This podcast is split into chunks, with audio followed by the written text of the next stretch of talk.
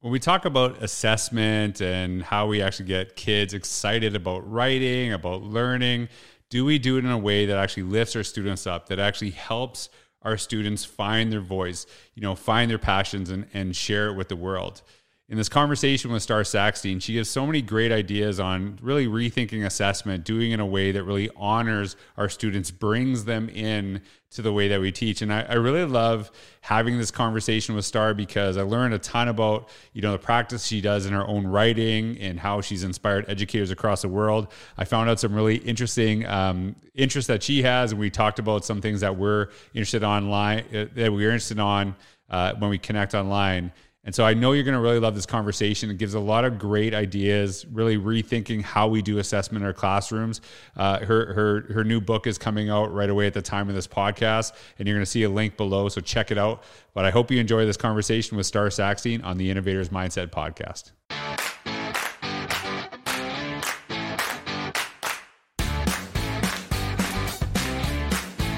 All right. I am really pumped to have Starr Sackstein on the podcast today. Starr and I have been talking a little bit this afternoon, and she is just an amazing educator. She's a very prolific writer, which is kind of intimidating me, but uh, we're going to talk a little bit about that journey and um, really forward thinking. And we have met a couple times. We talked about this but weirdly enough, when I when I uh, we were talking before the podcast, and I asked her, I'm like, "Have we actually met in person?" And she said, "Yeah." And then you know, I it's so weird for me because I've known. It, it's kind of this internet culture thing where I just feel like I've just known you, but I don't know if I've met you because you're just so ingrained into my world because I've always read your stuff. I've always looked up, up to you, and I've always like appreciated how you you push people um, in their learning, but in a way where it's like you people you got their back. You're not like yelling at people and making them feel crappy, but you're trying to guide them through that practice, which I think is really, you know, in, in a way that you do with writing. And I think that, uh, and we'll we'll talk about this. The way you write exemplifies really great teaching, right? Like you challenge people's ideas, you get them think, you, they they feel supported through that process, even they're kind of going through this.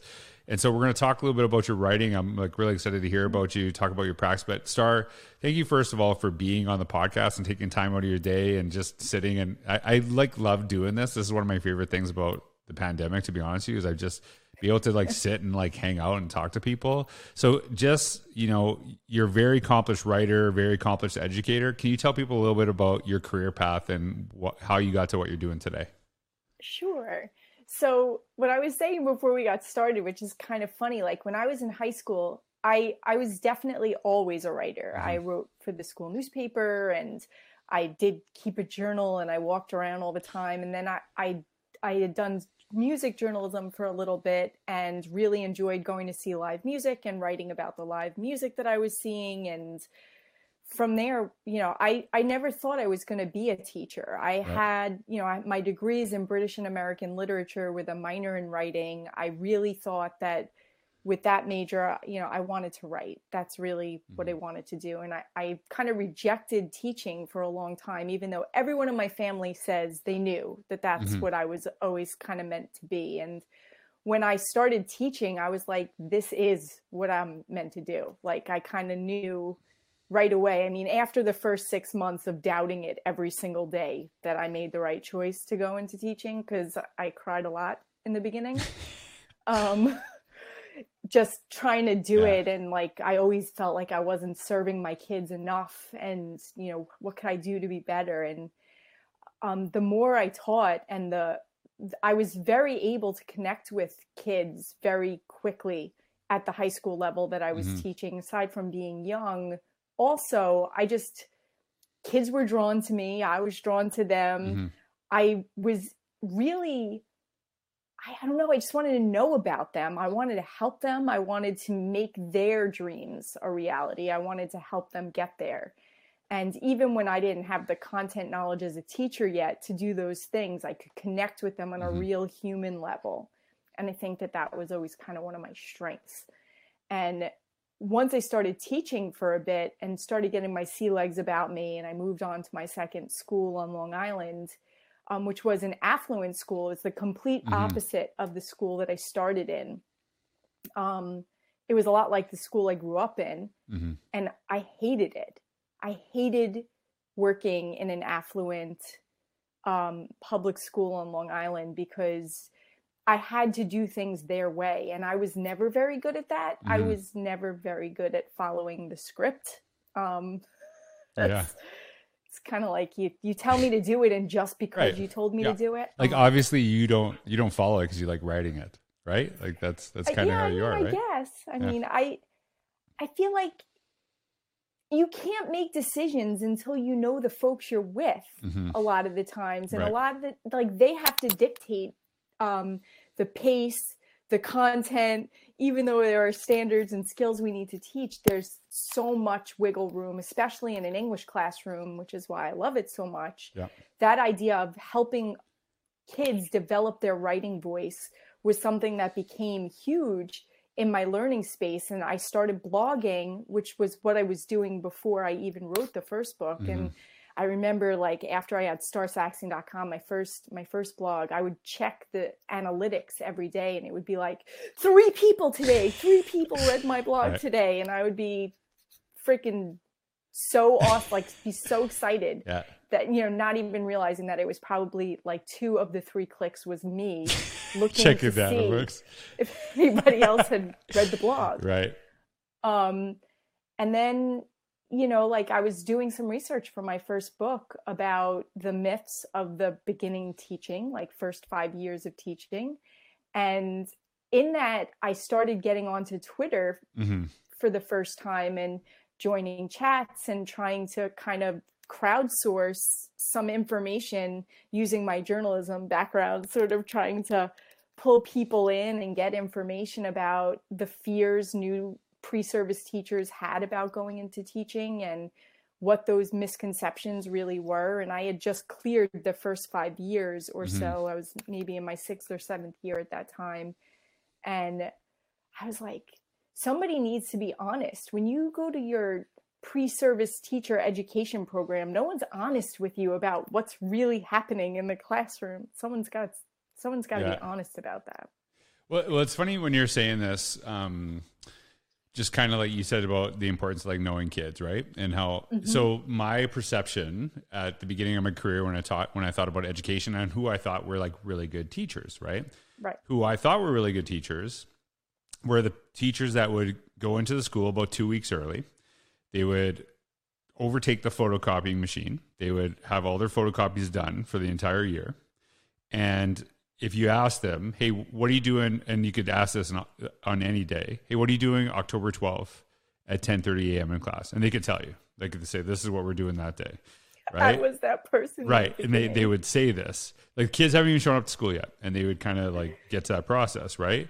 And their mentality uh, at the time was, I'm going to get kids to that space. Right. I'm like, they're going to get there whether, uh, whether they like it or not. Right and what I started to realize as I as I grew, uh, you know, in my is that really great teachers first of all get to know their kids and they understand like because your kids, what if they're ahead of it? What if they're behind it? Like you know, and I've always challenged this idea of like when teachers say I got to get through the curriculum. I'm like you getting through the curriculum doesn't mean the kids understand it. It's like you feel good about yourself, but you actually that doesn't mean like you getting through the curriculum and kids actually getting through and understanding the curriculum are actually not the same timeline. I can get through I can get through a curriculum really quick.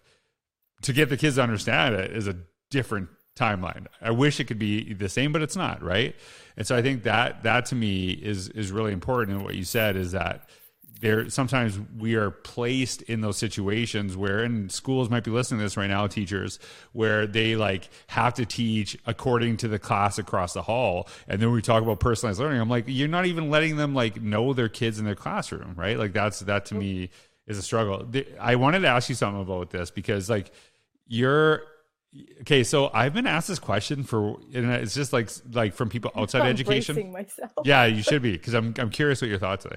I've been asked this question a couple times eh, recently, and kind of sarcastically, I think it's like, hey, so you know that quote like teachers who you know who can't teach. I'm like, yeah, I, I guess, right? And like we've all heard this before, And I was like kind of thrown off that this is that. It's like, do you believe? It? I'm like, no. Like, and so like when I'm listening to you and talking to you, like, and I was thinking about this, you you are an amazing writer. You were a writer before you became a teacher, and I think to me, there's so many teachers that are really brilliant in their content area, love that stuff that they do, and they want to share and elevate people in that same area. Right? Mm-hmm. It's not like they're failed at that too, but there is like a there's a different way of being. So like I've been thrown out. Like I was like, really? People say that? And like, oh, what are you gonna say next? And if you can't teach, teach with Ed. Like, okay, so I know that joke. That's funny.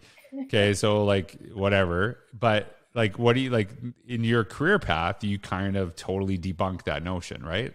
Like, am I off well, there or what? No, no. I was going to say, I think that quote should really be teachers who love, like people who love teach. Mm-hmm. Right. Um, I like you can love your content, and people say this of high school teachers all the time and yep. college professors. Like they don't love kids; they love their content. And elementary teachers traditionally love kids, but maybe don't have the right. same depth of knowledge around the particular subjects that they're teaching, all of them. Um, and I, I believe that to really inspire kids, like part of what gave me so much credibility right. in my classroom was the fact that I was doing what I was asking them to do. Yeah. And I was really comfortable sharing my crappy first drafts with them and showing them the comments my editors put on things and and even being really transparent about my reaction to those comments the first time I read them or going back through some of my old papers even mm-hmm. and saying to them you know when you're a writer you're on this journey and it's always evolving and you could be super proud and it could be the best you are right now when you look at it but in five years from now, you're going to look at it again and you're going to have evolved from that place. And when you have, that writing is not going to feel so great anymore because right. it's just the best of where you were at that time.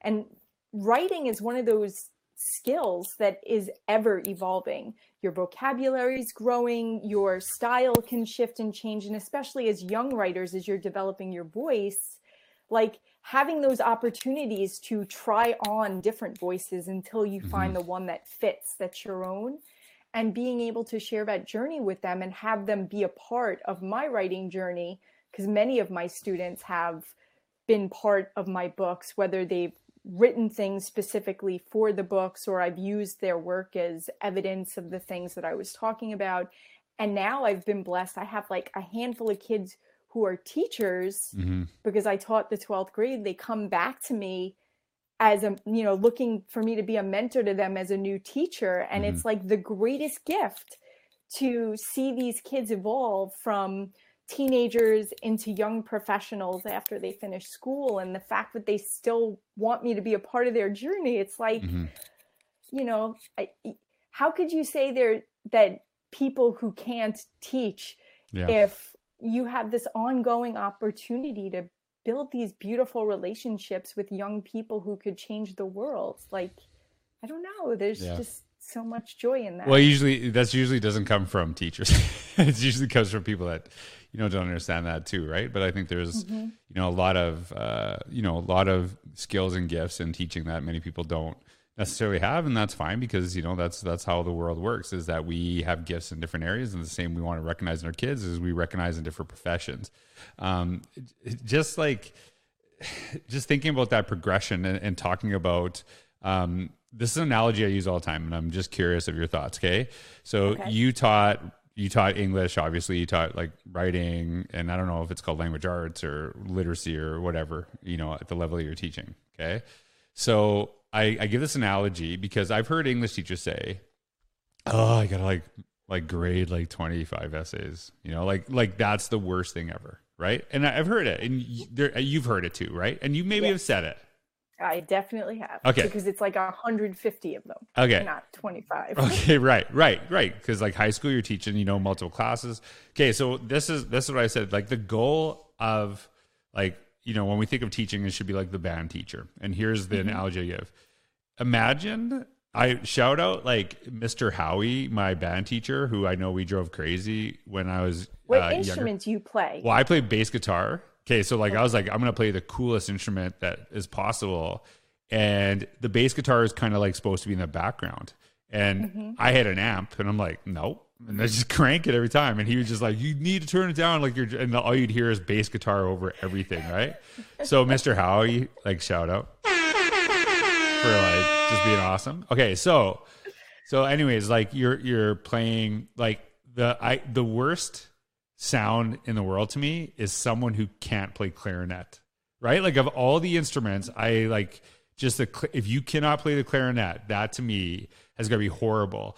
And so, like at the beginning, if you're a band teacher trying to teach kids to play all these instruments, and like imagine that kid that's horrible, you're like, oh, this is the worst, right? And your job as a teacher is to get them to that point where you just sit back and you're just like just just want to listen, right? Like you've got them to that point. And that mm-hmm. I've always said, like as an you know, as a someone teaches writing, like that should be the goal. Is that you should say like, I can't wait to read this because these kids are writing things that I'm really interested in reading. Be- because a lot of times I felt that, and this is like I've had this like question: is that do we get kids to write so that they can write at the college level to to get grades or do we get them to write so people want to read it? Do you know what i mean? Like i don't want i want kids to be able to play music in a way where people want to listen not about getting to the next grade. I don't know like i've shared that analogy and you know as someone who's taught this like am i like should i not be saying that? No no i what i was smiling about is it was because of stuff like that that i started bringing mm-hmm. blogging into my classroom. Right. like it was such a kids need an audience that isn't me or their teacher. They need authentic audiences, right? So, as a writing teacher, especially one teaching kids who are almost in college, because I mostly taught 11th and 12th graders, like, there's no reason why they shouldn't be taught to use social media mm-hmm. academically right. and and also maybe playfully so my class part of having them blog, they they had to do a lot of reading on their own. They were doing independent reading of books, independent reading of um, poetry, and then they were reacting on their blogs. These weren't analysis papers. These weren't things that were meant to get them to go deep. It was to get them to connect with the written word mm-hmm. and then write about that connection. And then as a community, get them to respond to each other and inspire each other to read the books and poetry that they were reading and create a life, you know, have this rich literary life in class. And their blogs were brilliant and they weren't for grades or you know it was it was a, a matter like they understood that the purpose was to get them to practice writing on a mm-hmm. regular basis because the only way you get better at writing is by writing a lot and that means different styles of writing for different audiences, trying out different things, being critical and questioning of your classmates who are doing that as well, not criticizing what right. they're doing, but asking questions about why they made the assertions that they made and creating that space in the classroom where they feel comfortable saying, I either identify with that because, or I disagree because and and these are the reasons why right. and have that not be combative but have that be a part of the culture where we're allowed to disagree yeah and i used to say it all the time you could disagree with me too you know i i invite your disagreement please yep. challenge challenge it. challenge yep. to uplift right like that's yeah. the point is to elevate not to right exactly. if you if you're if you're challenging in a way where someone doesn't want to write anymore then then you haven't done your job. And like I've seen, you know, no, we, we've seen that. I've seen people opposite. like try to share ideas and people like rip them apart and be, makes it makes it personal. And it's like, so like, is that what you're going to do to my kid if they're in class? Like, are you gonna are you gonna try to like say like, hey, like I have your back and I want to help you and and see it from that way? There, I was actually looking something up, and I know this is going to be weird because I love that you said about because I've said like you know Twitter. There's like Twitter. There's a literacy there, right? Yep and you know, uh, there's I think it's David Crystal talked about like basically uh, he David Crystal is it maybe I, I think it's I, I blogged about him and I'll put the link in the in the description, but he did this talk years ago and he talked about like kids actually read and write better than they ever have because they read and write more. So like there is no time when I was growing up that I would read, write, and walk at the exact same time, right? And where people do it literally all the time now. And even like understanding acronyms, right? So like LOL, LMAO, right? You know, little, you know, things that people, and it's like funny because I know some people are like sharing acronyms. I'm like, you don't know what that means. I don't know if you should be posting that, right? What those letters stand for and I've I always okay. So there's this is what I was looking for. So there's uh, so I said, you know, we actually have used acronyms in the past that I didn't even know were acronyms. So like the one acronym that a lot of people might not know is SCUBA. Do you know that? Okay, yeah, what something it, about underwater. Yeah. Okay, so so okay, the only reason and this is what I was looking for. Submerged. It's it's actually scuba stands for so, self-contained underwater breathing apparatus. Breathing apparatus. Right. Yep. And so the only reason I know this is because of family ties. Because like it was, and so I had I to like show. Right. I had to like look up. Let's see if I can find it. Oh, do I not have this song? Let's see if I can have it. Oh no, it's not on. I had like it loaded up. Just wait. It's so funny. WandaVision oh, so actually good. uses Family Ties for one of the episodes. Really? Uh, yeah, yeah. The one from the '80s is Family Ties. This is the, this is why I know the term self-contained underwater breathing apparatus. do, See, learning happens in sitcoms. Let's not discount those wonderful programs. Yeah, and that's like and like and people. So many adults actually don't know that is an acronym they've been using forever, and the and I didn't know it until Alex P. Keaton. So there you go, little little family ties trivia. So like as soon as you said, I'm like, oh, I'm I'm gonna use that story because I loved sharing my my family ties scuba story because that's how I'm like because I think it was like Skippy. If you remember Family Ties, there's Skippy, and they're like self-contained underwater breathing apparatus, and that's the reason I know. It. And I think like kids are learning literacies that people actually uh, many adults don't understand, and and sometimes they villainize them because they don't understand them. Right. That's the thing too. Like when we're blocking things on on school computers, right. for example, like when we have firewalls that don't allow kids to get onto YouTube, or mm-hmm. I mean, and I I get that there's inappropriate stuff on there. I get it. Is there? And and it's what? It's everywhere. I mean, the biggest problem is when we deny them access right. in a learning environment and try to teach them how to how to use those mm-hmm. resources, mm-hmm. what to avoid, why to avoid, more importantly, why you're avoiding them in this setting. Yeah. Because, you know, even code switching and understanding what's appropriate in different places, like that's our obligation in this current climate to really teach kids to navigate those different spaces and just shutting it down before we even right. get a chance to explore it is not the way to keep them safe um, it creates more problems because they don't actually yeah. know how to use it appropriately. That that is like literally the problem I think we've created is the idea that um, so I know Lord Lord of the Flies, right? Uh-huh. That's the okay. internet. Let's throw a bunch of kids on the island and like hopefully Piggy doesn't die. And that's literally the internet. It's like hey, they'll figure it out. You know, these kids, we'll just throw them on. And tries. Right. There are ugly things right. that happen. And and I th- I think that's like people are like, you know, I'm I'm saying like I've said this to people is that you know you're worried about bad things happening bad things are already happening online oh, yeah. it is probably because we didn't we just said not our problem like hey parents will figure out parents say oh hopefully the schools will teach it and kids are like let's go to the island let's see what we can do and I think you know a lot of kids have figured that out. But I, like I said, it's it's really important that we guide them. And I think you know um, this is like I said earlier. I've known you for such a long time, and I've been and there's a blur to it because we've actually connected in these spaces. And like what's mm-hmm. interesting to me is that.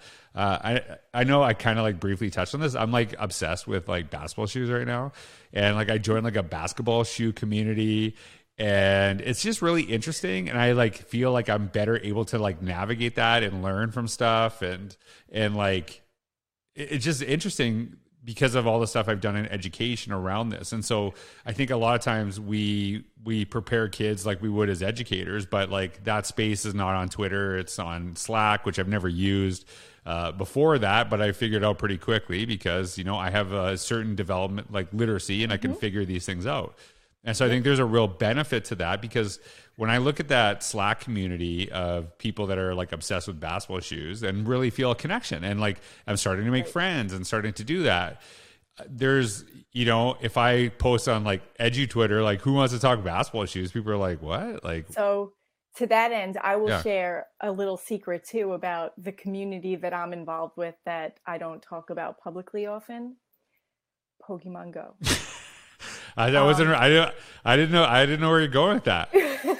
so I'm on a Discord with Pokemon people Go. in my community who play Pokemon Go, and the thing that's crazy about it is my son when he was little was right. so into it and i was like the cool mom for like six months because i was right. that crazy woman who would drive slowly down blocks with a car full of like pre-teenage boys who smelled really badly and were all competing right. to like get the Pokemon and we would find out on this the, is like the one with the app on the phone that you're going outside, yep, right?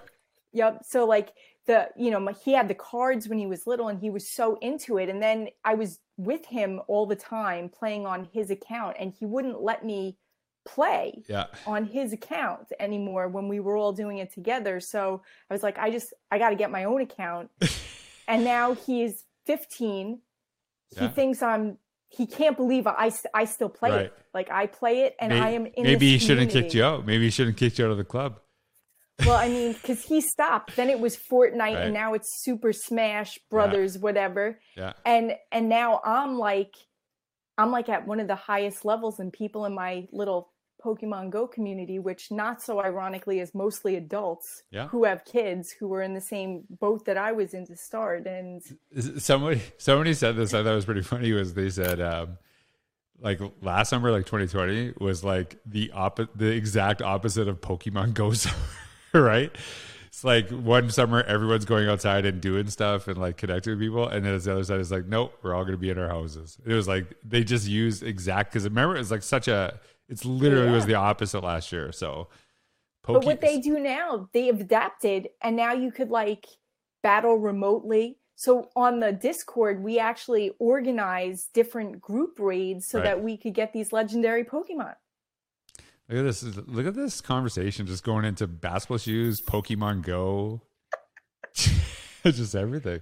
That's good, and I, I love. I love it. This is what this is no, but this is what I love about the podcast is that I don't just like talking education, right? Like it's good because I think I think for too many years I've followed like I am an educator, and like that's that's me, three sixty, live, breathe, you know, and I think that's not good for anybody. I don't think it's good for kids to see that and their teachers too. Like I think you know. So I love that you are interested in that, and uh, yeah, we should have like a Pokemon Go basketball I think your community. brother plays. He's one of my oh, friends. Yeah. Oh yeah, he he was like super into it, right? So He's I never still into it. We're like almost best friends on the app. well, maybe you should have done the podcast with him then. you could do like a whole Pokemon Go because I like I I know of it. I didn't I didn't really get into it, so but I was just too busy with my basketball shoe community. So, okay, so I'm trying I, to get out of it. you can't like once you're in that Pokemon Go community, it's like it's like Pokemon Mafia, right? Like you, yeah, my you, husband's trying to stage an intervention. He's like, "You're on your phone way too much. You gotta just stop with that I love business." It. I love it. Okay, so this is you know, I, and I feel bad maybe asking you this because I'm sure everyone talks to you about this because okay. you're really connected with really kind of going gradeless, right? And mm-hmm. and I don't know if you're sick of talking about that, Never. but I know it's some okay, that's good because I know that's something yep. that um I've really been passionate about. I haven't written about it but enough, but I know that so many people listening to this and you know are interested in the work that I do are really connected to that. So just like talk about like where whatever you want to talk about with that. Like where did it start maybe like what you're doing, kind of the philosophy behind this. Sure. So I think I started traditionally grading like everybody, Mhm. just based on how I, you know, what was done to me, and Right. I, and I put it like that because that's what grades are. We do them to kids. I don't really think it has very very little to do with actual learning. It has to do with what mood I'm in when I'm sitting down to grade your paper, how much wine I drank, and where you are in the stack. Um, Just okay, I gotta ask you this quick. So like, so like more wine equals better mark, or more wine? depends. Okay, All right. it depends. right, um you know and, and like i said it also depends on where i am in the pile um at least Right. that's where it was in the beginning Right. and and that subjectivity is especially with writing which we have no business grading in my opinion Right. like that's it's like art or dance or music like these are things that are personal expressions right, and the way we communicate is so like there are some nuts and bolts that I could certainly help with like grammar and, and syntax and and just the way things come off as a reader. I could tell you if you're communicating what you're trying to communicate um I can make suggestions and I used to say this to my kids all the time like I can make suggestions to you but you have you are the author of what you've created and therefore you make the decision as to whether or not you want to make the corrections I suggest. Um barring you know barring the actual grammatical things that kind of need that aren't being done on purpose. Okay, so I gotta I gotta share this with you before you go on because there's two Okay. things I want to share with you. First of all, I actually wrote in Innovate Inside the Box that about my blog and like how important it is to me. I said, Mm-hmm. and uh, and I connected it to grading. I said, if you started grading my blog, I would want to quit writing. Hmm. Like that, th- like really, and that that to me is like then, but then we do that to kids. So I really appreciate you said that. I gotta tell you this too, because I remember this. I got a comment from an educator. They might be listening. I hope they are, to be honest with you. Okay. so I write blogs. I like blog at least once a week. I send an email to people once a week. So I have like two pieces of writing that go out for sure every week to people. Okay. Longer forms. Putting myself out there, trying different things, right? and so this one time I wrote, Hey, I'm just like trying to process my thoughts. So I'm not really sure. And, you know, like I'm sure you're very aware of this. Sometimes you write to learn, not write to share your learning. Like you're actually using Right. that writing process to Yes. Mm-hmm. actually processing your thinking. And that is a really good process for me. And so I wrote, Please bear with me. And I wrote B A R E. Okay okay which still to this day makes sense to me. Okay. Then someone wrote to me on an email I've never met, and they said, It's actually Bear, B E A R. And as soon as you said that, I had no interest in reading the rest of what you had to say. And I'm like, and I wrote back and I like said, You're an educator. Like, is this seriously what you're doing? Like, because I got one error, now everything that I have is disregarded. And like seriously, if you did that to my kid, I'd be livid, right? Like, and th- but like, hey, I actually people have said to me like they'll send me a DM like, hey, heads up, you like uh, wrote this. I just want to give you and like, and so like dm kind if they would have said like, if, if they would have said that to me, I'd have been okay with it, right? Like, hey, just so you know, like I love what you wrote. Um, just so you know, like it's actually used because like really like bear, like it's bear with me. Like I'm a like a, it does still doesn't make any sense to me. Okay, but whatever. I didn't make the rules of grammar. Some of them are I. dumb, and that's one of them that's dumb. Anyways, but that's like, and then I just felt like if you do that to me, you don't even know me.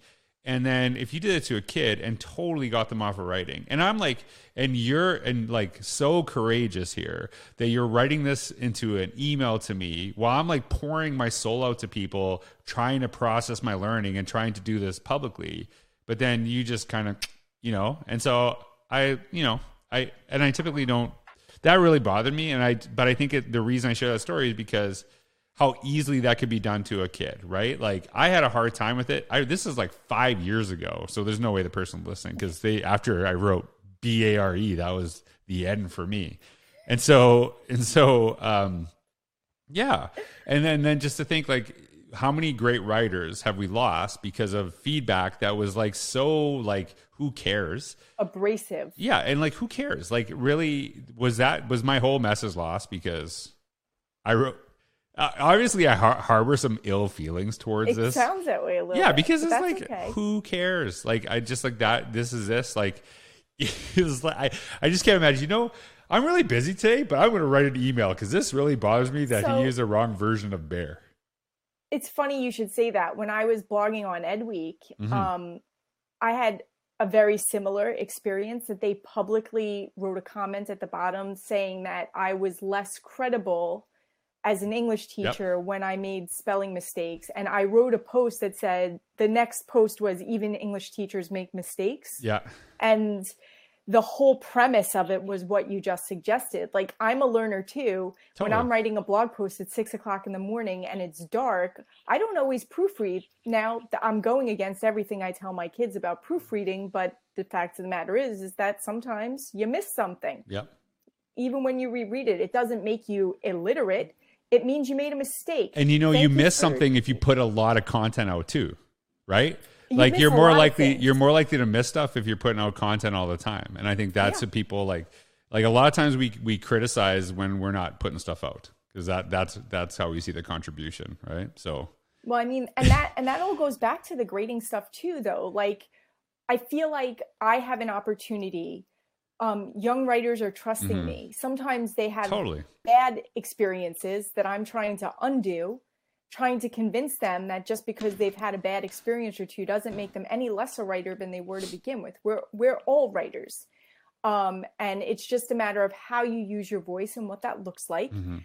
and what you want to do with it. So, you know, really making sure, and, and this obviously didn't happen right away because, like I said, I started very traditionally, and I would have been one of those stern people in years Right. one to five because I did not know any better. And then as time kind of started to evolve, and my son started school, and they used standards based grading in his elementary school, and I've shared this story a lot, and I shared it in my TED talk, and like, it really made such a tremendous impact because I really knew how he was doing in his classes. And here I was putting single grades on report cards in Right. these AP classes I was teaching. And it didn't communicate anything. I was I didn't even have the flexibility to add a narrative that was really unique to each child. It was those pre-slugged number 42, Right. number 9, number whatever. And the more dissatisfied that I was getting with that communication of learning, the more I started experimenting. And because I was a journalism teacher also, and my class was a student lab essentially, it Mhm. was running a newspaper, um, you can't grade that. Um, and you can't teach it traditionally either because everyone in the room is doing something different all the time. And in order to make that space work, you have to empower kids to be responsible for other kids if they're section editors or the, Mhm. you know, editor in chief. And it's not your show, it's their show. Your job is to make sure that they're not doing anything libelous, that you're helping them improve their writing, that once we went fully online, that they're not plagiarizing, that they're using things appropriately Mhm. and you're helping those editors develop their feedback giving skills to their peers and, and whatnot and doing it in a humane way um, we have a lot of power as teachers and grades Mhm. are one of the weapons that we have in our arsenal when we don't use them humanely they can really damage students um, even the ones that are high achieving are damaged by us labeling them with those with those Right. labels because then they don't see themselves as whole people. They see themselves in the context of having to achieve to be the person they think they are.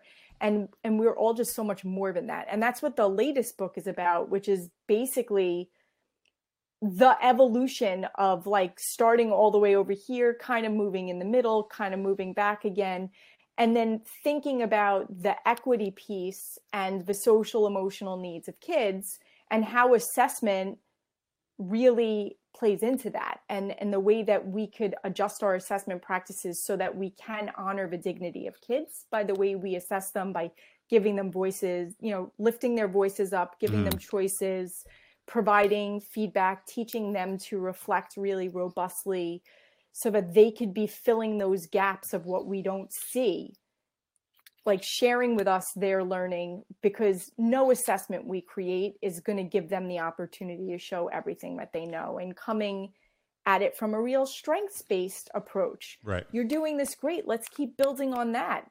Let's set some goals around these other things to support that thing you're really doing great. And as a writer, there's plenty of things kids do great, even if they struggle with other things. So, so why not start there? I, am going to ask you more about your book in a second, uh, because okay. I'm like really looking, and it's it's it's titled "Assessing with Respect." and mm-hmm. it's coming out really soon. Like I don't have Two a copy weeks. of it because it's not out yet, but by the time yep, this podcast drops, it will be available. And I know it's going to be really helpful. But I just want to share a couple things uh, before I ask you more about the book. So first okay. of all, I remember having a conversation with you know, it's like saying like your grades are not scientific, right? Like a lot of people right. think like because you said that about you know like hey like you know you got like 75 or 3.6 i don't know whatever okay and so I'll give you an example. So I give an example that seems to be like, no, that is the exact thing, right?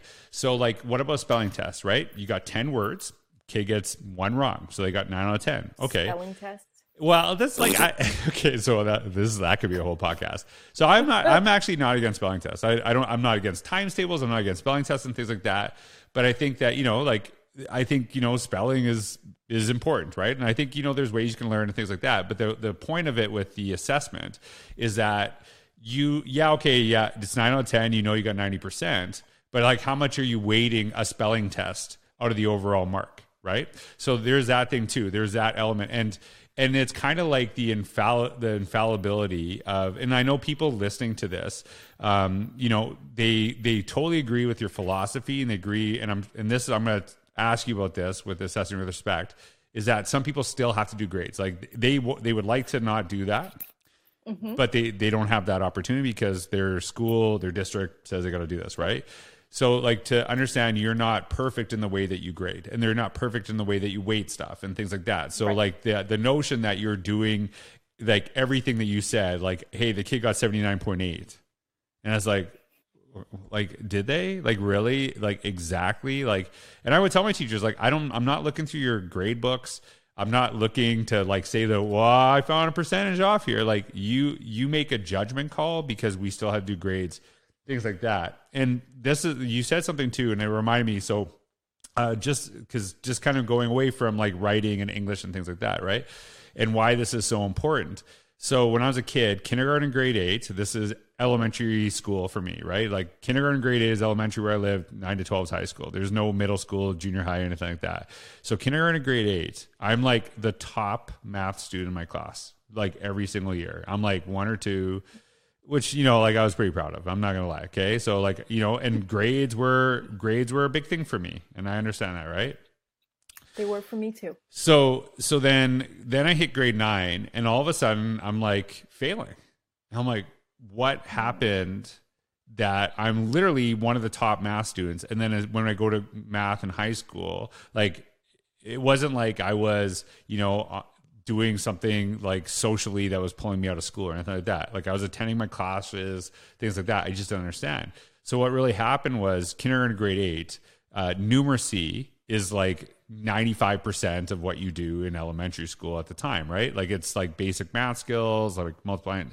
And then mm-hmm. just a little tiny portion at that level is kind of starting to getting into like, you know, lower algebra. level algebra, geometry, things like mm-hmm. that. And that's where the area struggled. So I could literally get like a hundred percent on, on that part and get and fail the other part and still be one of the top students, right?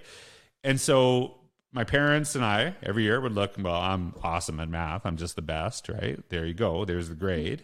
And then all of a sudden it's like, and so really when I look back on it, what I started to realize is that basically it was never identified that I struggled with these things because it was just, here's the grade. Here's the grade, right? right?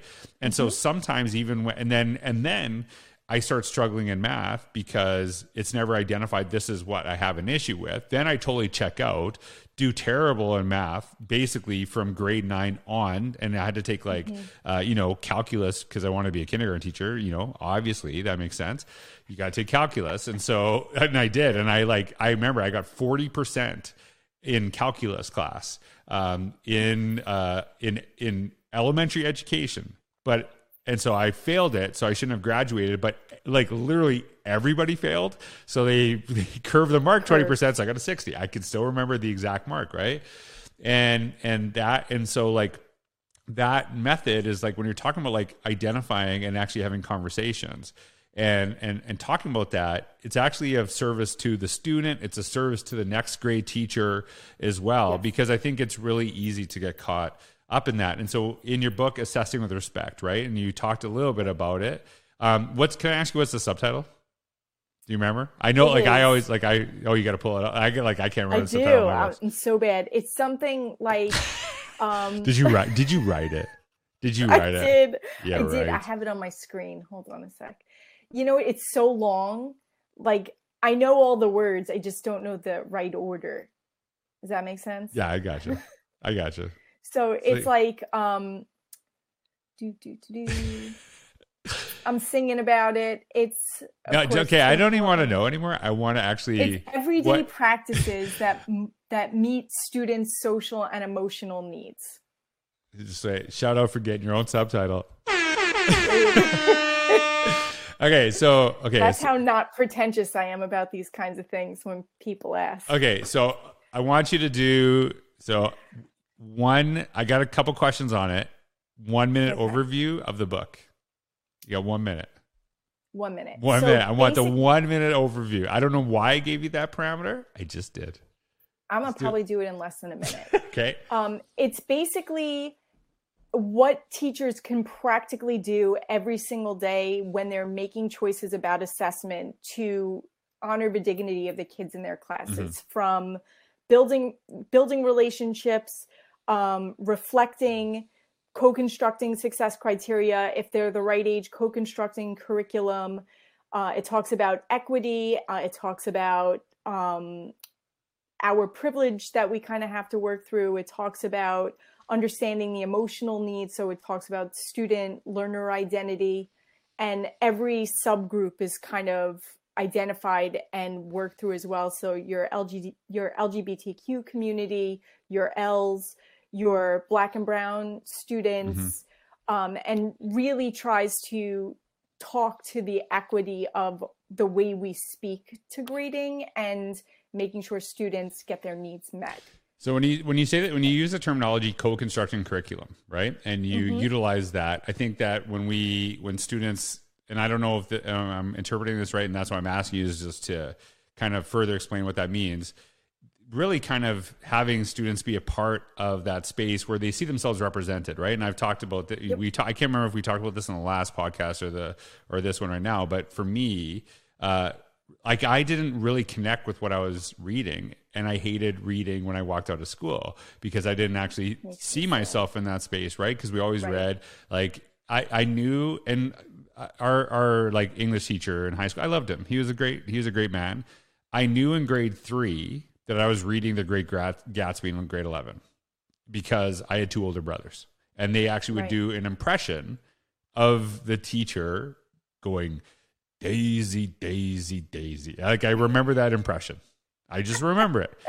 And so I knew this like Great Gatsby's coming up in grade 11, right? So like there's no um, modification to the kids in the class. And like, you know, and I understand that. And like, I, I don't ever look down on any teacher doing something because like they didn't like they didn't have the internet. Like really, I know this is a weird thing.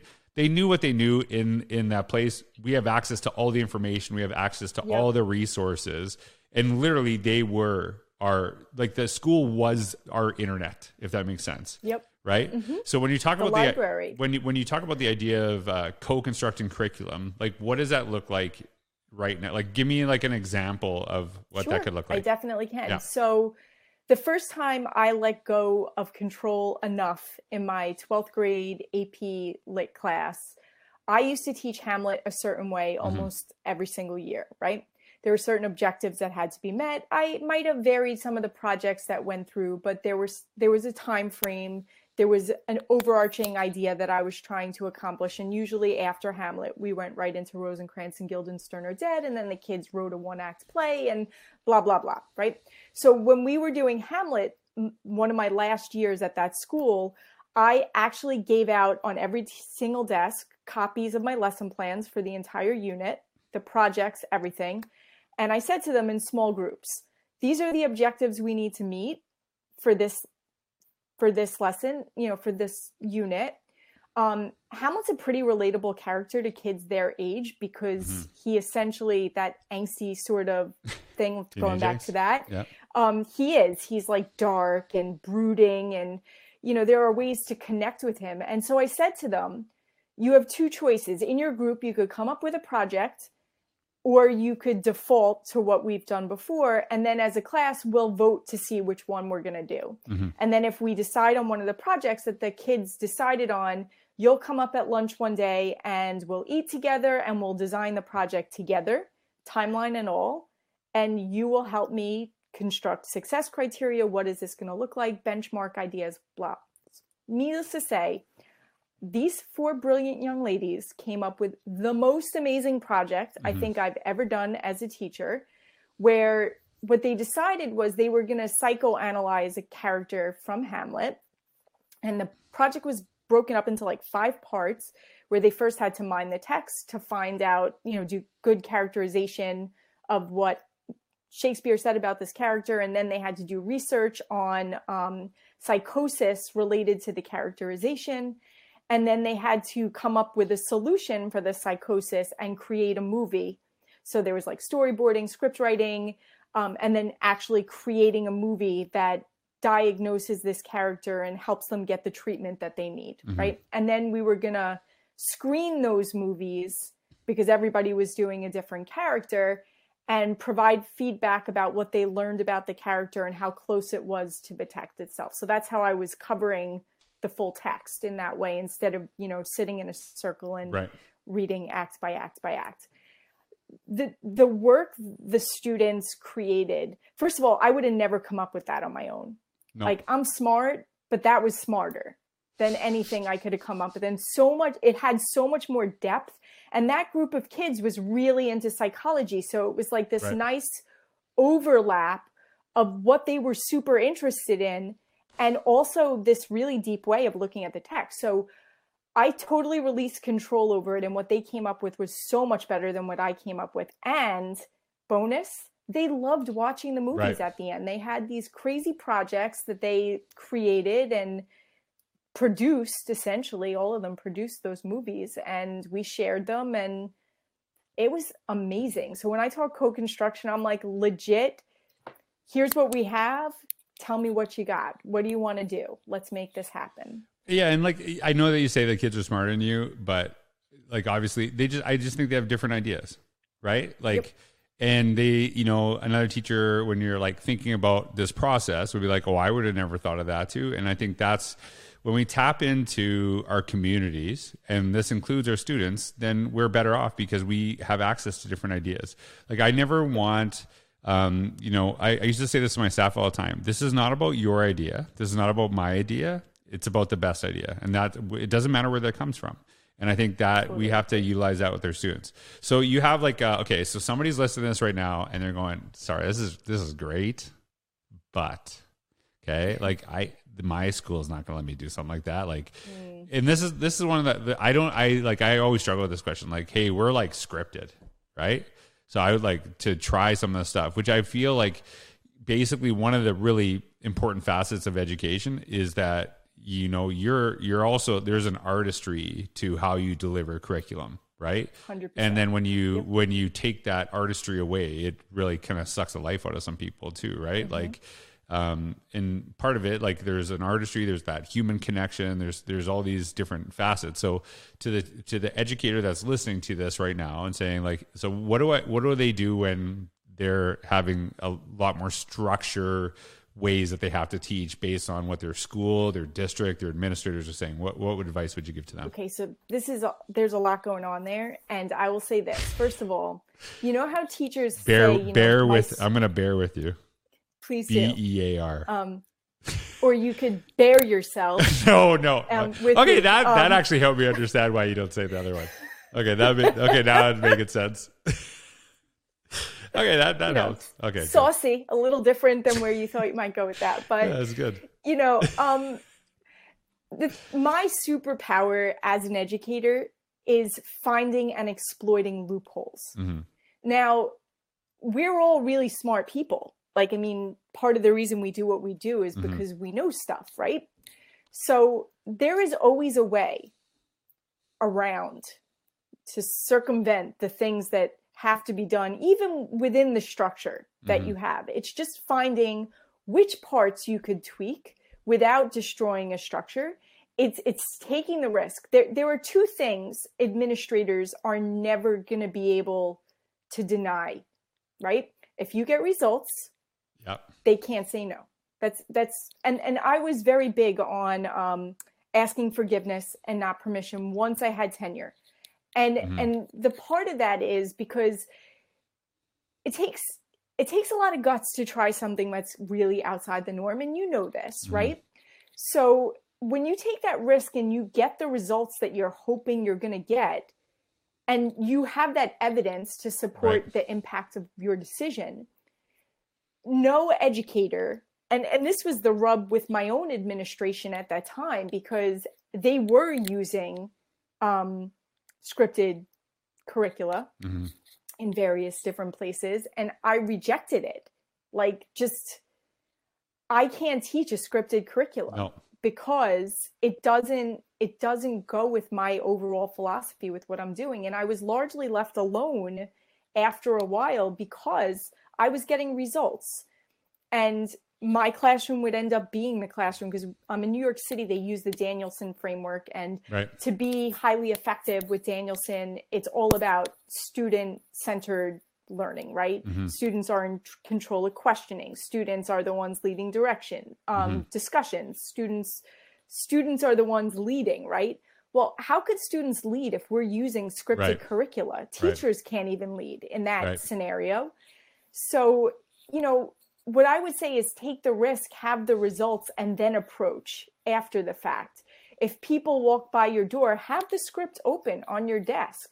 You can deviate from those things so long as the objectives that were clearly shared with kids um, are being taught as far and, and when i was a leader i would have encouraged my student my teachers to do the same thing you got to be with your kids mm-hmm. be with them in the learning be with them with the pacing that and that's why you know project based learning is really the most flexible way to help mm-hmm. kids get what they need and have a lot of voice and choice in the process of what's going on. So here's something that as I'm did listening, that even answer your question? It, it, totally did, and I'm gonna just maybe expand on a little bit too, and just thinking okay. about like circumventing, right? So mm-hmm. in every school, they're gonna say like things like, "Hey, we want our kids to be risk takers. We want them to like develop resiliency. We want to be creative and things like that." But you got to teach you got to teach script, right? And so I think part of it too is that as educators, I think the question that you have to ask of administrators is like, are you giving us the same freedoms? Are you trying to develop the same things in us that we're trying to develop in students? Because if you don't allow us to be those things ourselves, we can't model it for kids, right? If you expect kids to be creative, if, if you expect kids to develop resiliency, but you tell us exactly how we have to teach, then you're not actually you're not actually asking you're not actually giving us the space to do and then and then it's like a trickle down effect right like we often what about modeling yeah, right? totally, totally right. You, you, you like you can't if you model if you can't do it. Hundred percent, and I think that that to me is you know really kind of as I'm listening to you and thinking about that, it is like, hey, we want kids to be this, but we're going to tell you exactly how to get there and how to be in that space, right? And I think you know I, I'm a, I'm a big believer that I I don't believe it. Good admin leave teachers alone. I don't. I think good admin like support their teachers, give them some guidance, give them some conversation, help them to grow.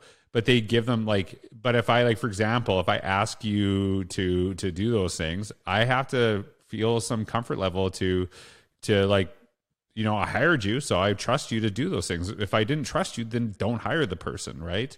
And I, I think that's that's part of it too. So I, I'm really looking forward to the book, and I know. And so again, it's assessing with respect mm-hmm. subtitle is a mystery. but it but everyday really it's the title. everyday practices that meet the social and emotional students social and emotional needs. Right. I almost got it on the third try. Okay so i got i got to ask you one one personal question and i really appreciate okay. your time with me. Okay so you've written 10 books okay? Mm-hmm. i've read seven in my life total of all books. I'm just kidding. It's probably like nine You're like, I'm gonna I'm gonna like one day I'm gonna read as many. My goal is to read as many books as you've written. Okay, so so with that all being said, um, if you were to write a book in outside of education, Mhm. what would that book be about? Does it count if Is I it- already did? No, I I was I knew you were gonna say that. I knew you were gonna say that. I was like I I was gonna. So no, it doesn't. I don't. can't, you but I can't mean, that. honestly, that book is like What is it? Little known secret. It Is it, about actually- it's a Pokemon Go? No, no, no. It's a historical fiction book that started as a project I did with my students in Far Rockaway. Really? Like I, we were, they were writing um, historical fiction stories, so I was writing with them. Yeah. And I had written a short story and they loved the short story. They're like, Miss Sackstein, you need to finish that. And That's awesome. you know, I'm not a fiction writer though. Like what I learned from that experience, I, I tried. Mhm. Um, and and that is not my forte. Um, long fiction, I like to read it. I enjoy it. Um, I really appreciate now people who do it well, but um, I could do like witty satirical short stories maybe um because I I you know fancy myself a wit of some kind. Okay, do do you know Um, when you were talking when you were talking about before about writing, and you said about like writing and music? Okay, do you know the movie Almost Famous? You have to know this movie. Love it. One of my favorites, of course. Cameron Crowe's like genius. He is genius, and uh, he did what Jerry Maguire, Almost Famous, Vanilla Sky. Jerry Maguire is like that's like a legit one of my favorite movies ever. I, Jerry it's honestly almost famous. It's funny you should bring it up as one of my all-time favorite movies. Well, when you said that, I, I really connected. with it. I like I watched it again. Uh, like I, it always kind of pops up, and I'm like, eh, and then I watch it. I was like, oh, s- I, uh, this movie's so good. because it's journalism and it's music and Mhm. it's like finding yourself and, And that actually is based on Cameron Crowe. Like, isn't that him? yep Like the is. the young guy going on the yep and then he's got like the curmudgeon old journalist Yep, telling him Philip you should Seymour never Hoffman. get in with the band and you know once you're in bed with the band you can't be objective about what's going on and you know even just the sense of illusions as he's kind Mm-hmm. of lifted the curtain of what's going on there's so many beautiful when when i teach um, interviewing in my journalism classes i always showed scenes from that movie when he was doing different Right. interview parts just so good it's really rich That's like there. I know this is like crazy, and I'm a big music person. That is the first time I've ever heard the song "Tiny Dancer." Was that movie? really Yeah, and I Oh. like, that was like, and I, I was can't like, this is a really great Tiny song. Dancer now without thinking about Totally. them on the bus because Yeah. and you know Kate Hudson kind of doing her little thing at the end. That's a great movie. That's a great. Okay, so like, yeah. So anyone, anyone who's listening, like, that is a great movie. Vanilla Sky. Vanilla Sky. Did you ever see Vanilla Sky? Yes, I have. It's good. Weird. It's good Weird, though. I like good. it. You know, when we are cats. That's one of my favorite lines ever. So hey, I just want to start. Thanks for um, taking time to be on the podcast, share ideas. Thanks for uh, finally explaining to me why you shouldn't use bear, B A R E, to say bear with me. Now I understand, and I thank you for kind of walking me through that process. But yeah, like I really appreciate um, just having a conversation with you and I, like just knowing how much you've inspired in other people to try new things. And it's really great to hear about your practices with, you know, students and getting them excited about writing and um, how you do that. So everybody, uh, if you check out, you're going to see the link to the book. It's going to be out in what, April? March 23rd. March 23rd. Okay. So Yep. March 23rd. So uh, this podcast is going to be posted after this. So it is available. Check it out. And Starr, thanks for your time. And I hope everyone Thanks listening so has a much, wonderful day. Okay. Bye, everybody.